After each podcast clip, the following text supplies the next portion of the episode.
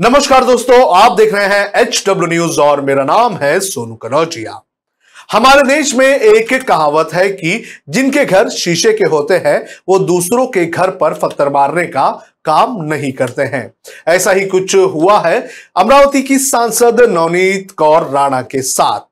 राणा, मुख्यमंत्री उद्धव ठाकरे के घर के बाहर हनुमान चालीसा का पाठ करने वाली थी, लेकिन विवाद बढ़ता हुआ देख मुंबई पुलिस ने राणा पति पत्नी को गिरफ़्तार कर लिया और जेल भेज दिया।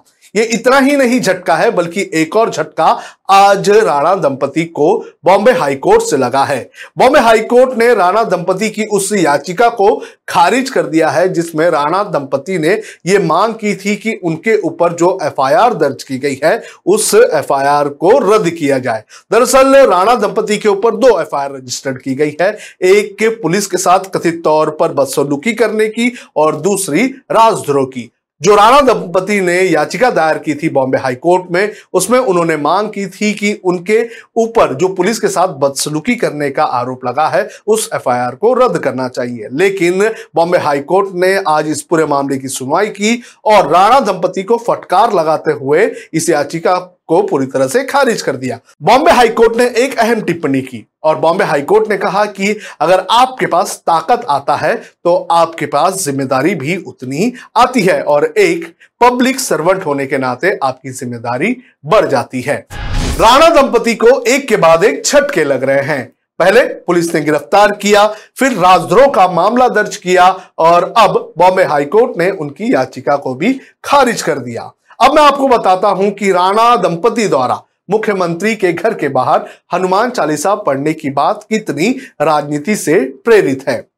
बात साल 2019 की है, जब नवनीत कौर राणा ने न्यूज़ एजेंसी एएनआई को एक इंटरव्यू दिया था, जिसमें उनसे रिपोर्टर ने संसद में जय श्री राम बोलने वाले बयान पर सवाल पूछा था। जिस पर जवाब देते हुए नवनीत राणा ने कहा था कि जय श्री राम बोलने की जगह संसद नहीं है।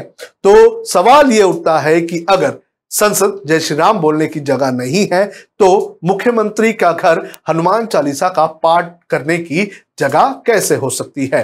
कोई सबसे पहले राणा दंपति को यह बताए कि हनुमान चालीसा भगवान हनुमान के सामने पड़ी जानी होती है, ना कि मुख्यमंत्री के घर के सामने। अब तीन साल में ही अपने बयान के विपरीत काम करना यह बताता है कि राणा दंपति को हनुमान या फिर हिंदुओं से कुछ नहीं लेना देना है, बल्कि वो इस पूरे मामले पर जमकर राजनीति कर रही हैं। इसी कड़ी में शिवसेना के सांसद संजय राउत ने नवनीत कौर राणा के एक पुराने फर्जीवाड़े का ज़िक्र किया। आज उन्होंने एक ट्वीट किया और उन्होंने अपने ट्वीट में बताया कि कैसे साल 2019 में फर्जी सर्टिफिकेट जमा करके नवनीत राणा ने अमरावती की रिज़र्व सीट पर चुनाव लड़ा। बॉम्बे हाईकोर्ट की नागपुर बेंच ने इस पूरे मामले में नवनीत कौर राणा और उनके पिता को फर्जीवाड़ा करने का दोषी पाते हुए दो लाख रुपए का जुर्माना भी लगाया। लेकिन बाद में यह मामला सुप्रीम कोर्ट गया और सुप्रीम कोर्ट ने फ़िलहाल निचली कोर्ट के आदेश पर रोक लगा दी है और मामला इस वक्त सुप्रीम कोर्ट में विचाराधीन है। जो बॉम्बे हाई कोर्ट ने आदेश दिया था, उसमें कोर्ट ने यह पाया था कि राणा दंपति ने फर्जी डॉक्यूमेंट के आधार पर सर्टिफिकेट बनाया था।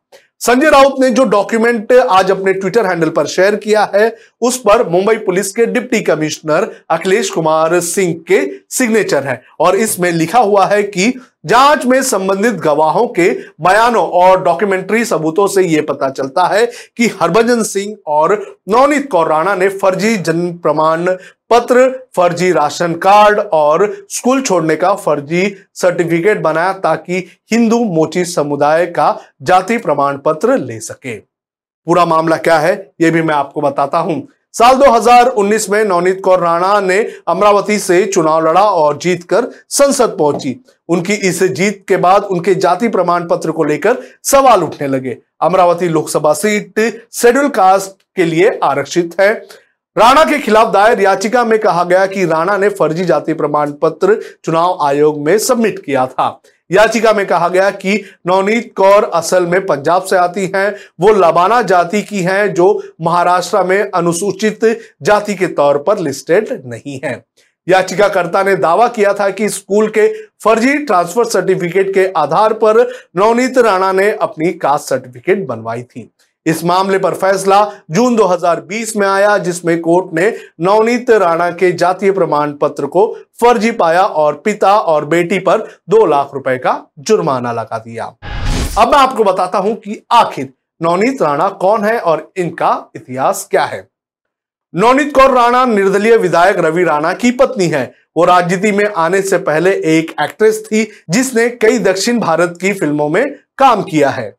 छत्तीस वर्षीय नवनीत राणा का जन्म मुंबई में उन्नीस सौ छियासी में हुआ था, लेकिन मूल रूप से वो पंजाब की रहने वाली है। नवनीत के पिता आर्मी में थे। बारहवीं क्लास के बाद नवनीत ने पढ़ाई छोड़ दी और एक्टिंग की दुनिया में कदम रखा था। उन्होंने इसकी शुरुआत मॉडलिंग के तौर पर की थी, फिर उन्होंने म्यूज़िक वीडियो में काम किया। नवनीत राणा ने मॉडलिंग के अलावा तेलुगु, कन्नड़, मलयालम, पंजाबी और हिंदी फ़िल्मों में भी काम किया, परंतु मुख्यतः वो तेलुगु फ़िल्मों को लेकर चर्चा में रही।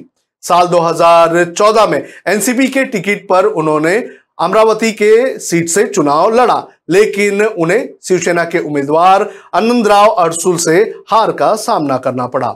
इसके बाद साल 2019 में लोकसभा का चुनाव उन्होंने निर्दलीय तौर पर लड़ा। हालाँकि उनकी एक सेना है, जिसका नाम युवा स्वाभिमानी पक्ष है, और वहाँ से उन्होंने ये चुनाव लड़ा और यहाँ से वो जीत कराई।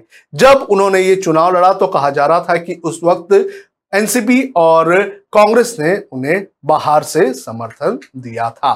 तो इस तरह से नवनीत कौर राणा राजनीति में आई और इस तरह से नवनीत कौर राणा के ऊपर फर्जीवाड़ा के आरोप लगे हैं। अब देखना ज़रूरी है कि जो मामले दर्ज किए गए हैं, मुंबई पुलिस और महाराष्ट्र सरकार की तरफ़ से नवनीत कौर राणा के ऊपर उसमें और कितनी मुसीबतों का सामना नवनीत कौर राणा और उनके पति को करना पड़ेगा।